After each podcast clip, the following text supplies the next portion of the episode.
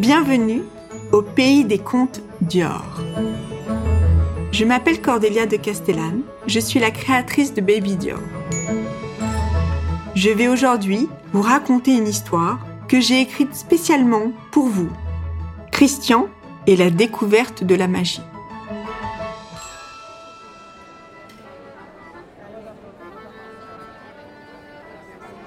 Quelques années après la fin de la guerre, Christian était devenu un véritable jeune homme, fin prêt à repartir pour Paris avec sa famille.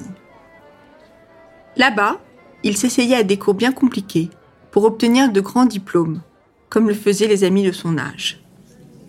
Mais il savait fort bien qu'il n'avait pas ce pouvoir. Il ne pouvait pas être comme les autres. Il était si différent depuis sa tendre enfance. À peine les cours achevés, il grimpait sur le toit de l'Opéra de Paris pour retrouver ses cours de couture. Mais attention, ce n'étaient point des cours comme ceux que l'on peut imaginer. Sur les toits, les maîtres étaient l'imagination et le rêve. Les élèves manipulaient des poudres étincelantes de magie. Et chacun en faisait sa propre spécialité. Il y avait des musiciens dont les notes volaient dans le ciel étoilé, des peintres qui changeaient les couleurs des toitures pleines de motifs, des couturiers qui travaillaient avec des rubans capricieux et des légères aiguilles. Chacun d'entre eux avait une mission dans ce monde. Mais ils ne pouvaient pas la révéler. Autrement, elle serait impossible à réaliser. À cette époque, des tonnes de poudre magique se mélangeaient alors dans les eaux de la Seine et brillaient aux lueurs des réverbères de Paris. Les chapeaux de Christian, inspirés de ceux de sa chère maman, se retrouvaient sur la tête de la tour Eiffel, cette grande dame qui venait d'arriver en ville. Ce fut pendant quelques années le grand bal des artistes. Durant cette parenthèse magique, la sorcière revint deux fois voir Christian. La première fois, elle lui expliqua que ses camarades étaient indispensables à la réussite de sa mission.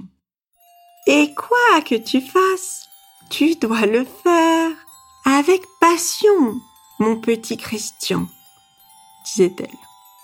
La deuxième fois, elle lui annonça qu'une longue et sombre route se dressait devant lui et que lui seul avait le pouvoir de trouver la lumière au bout. Son travail le guiderait. Un soir, le tonnerre se mit à retentir plus fort que d'habitude. Et Christian comprit que des heures tristes arrivaient. Sa pauvre maman rejoignit les étoiles cette nuit-là. Et Christian ressentit alors une immense peine. Sa maman, sa tendresse, son élégance, les souvenirs de toute son enfance étaient si chers à son cœur.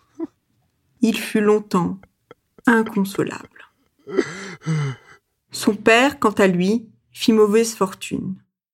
Puis la guerre éclata de nouveau.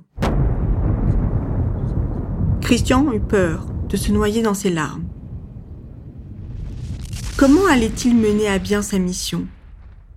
Celle de rendre aux femmes leur beauté dans ce monde plein de bombes. Au milieu de ce nuage de tristesse, il continua à créer, de bout de ses doigts magiques, des chapeaux, des robes et des jupes. Il continua à colorer le monde, et toutes ces couleurs lui réchauffèrent le cœur. Un soir, la sorcière revint voir Christian pour lui dire qu'il devait maintenant trouver son royaume et se l'approprier. Christian lui demanda alors où et comment trouver ce lieu? La sorcière lui répondit Fie-toi au fer à cheval. À la fin de la guerre, lors d'une promenade, Christian trouva un fer à cheval, perdu au beau milieu du chemin. Il se retourna et aperçut sur l'avenue Montaigne un sublime château qui se dressait devant lui. Il comprit alors qu'il avait enfin trouvé son royaume. Il convoqua sans attendre ses amis les artistes, ses copains imaginaires, obliques, zigzag et ses camarades les fleurs, Madame la Rose, Monsieur le Muguet. et leur fit découvrir sa nouvelle demeure. Le royaume de Christian Dior prit ce jour-là. Des rouleaux de tissu, des fleurs, des fioles de couleurs, des poudres plus magiques que magiques, des rubans fous, des dés à coudre coquins, des aiguilles dansantes. Ensemble, ils préparèrent un grand défilé de robes pour fêter cette trouvaille. Les robes marchèrent toutes seules, élégamment et droites, de véritables femmes fleurs. En regardant le spectacle, Monsieur Dior pensa alors à sa maman. Il savait qu'elle le regardait depuis les étoiles et qu'elle l'avait aidé pendant tout ce temps. Dans son palais, Christian Dior donna vie à son imagination. Ses magnifiques robes étaient présentées lors des défilés. Toutes les femmes les désiraient. Elles se sentaient belles, si belles dans ses créations. Il traversait alors mer et terre pour aller les habiller. Et toutes retrouvèrent ainsi leur beauté. La mission de Christian était accomplie. Chaque fin de semaine, il avait pour habitude de se reposer dans son moulin près de la forêt. Il aimait y jouer aux cartes et la sorcière lui rendait visite pour jouer avec lui. À travers les cartes, elle lui passait des messages. Un matin, elle lui expliqua qu'il était temps de devenir éternel. Monsieur Dior ne comprit pas bien ce qu'elle voulait dire. Quelques jours plus tard, alors qu'il célébrait ses plus beaux succès, Monsieur Dior rejoignit à son tour les étoiles. Sa maman l'attendait. Il était si heureux de la retrouver. De là-haut, il contemplait le trente montagnes, le beau royaume de Christian, étincelant de mille lumières d'or et brillant sur toute la ville. Madeleine était si fière de son fils et de ce qu'il avait accompli. Elle lui expliqua alors qu'il était à ses côtés, dans ce monde étoilé, mais que son âme, elle, était restée sur terre, afin de veiller à ce que les femmes restent belles, éternellement. Un ange qui passait par là expliqua également à Christian que le nom Dior contenait les mots Dieu et or. Christian était alors devenu le maître de la mode à jamais. Son âme était sur terre pour continuer à révéler la beauté de chaque femme.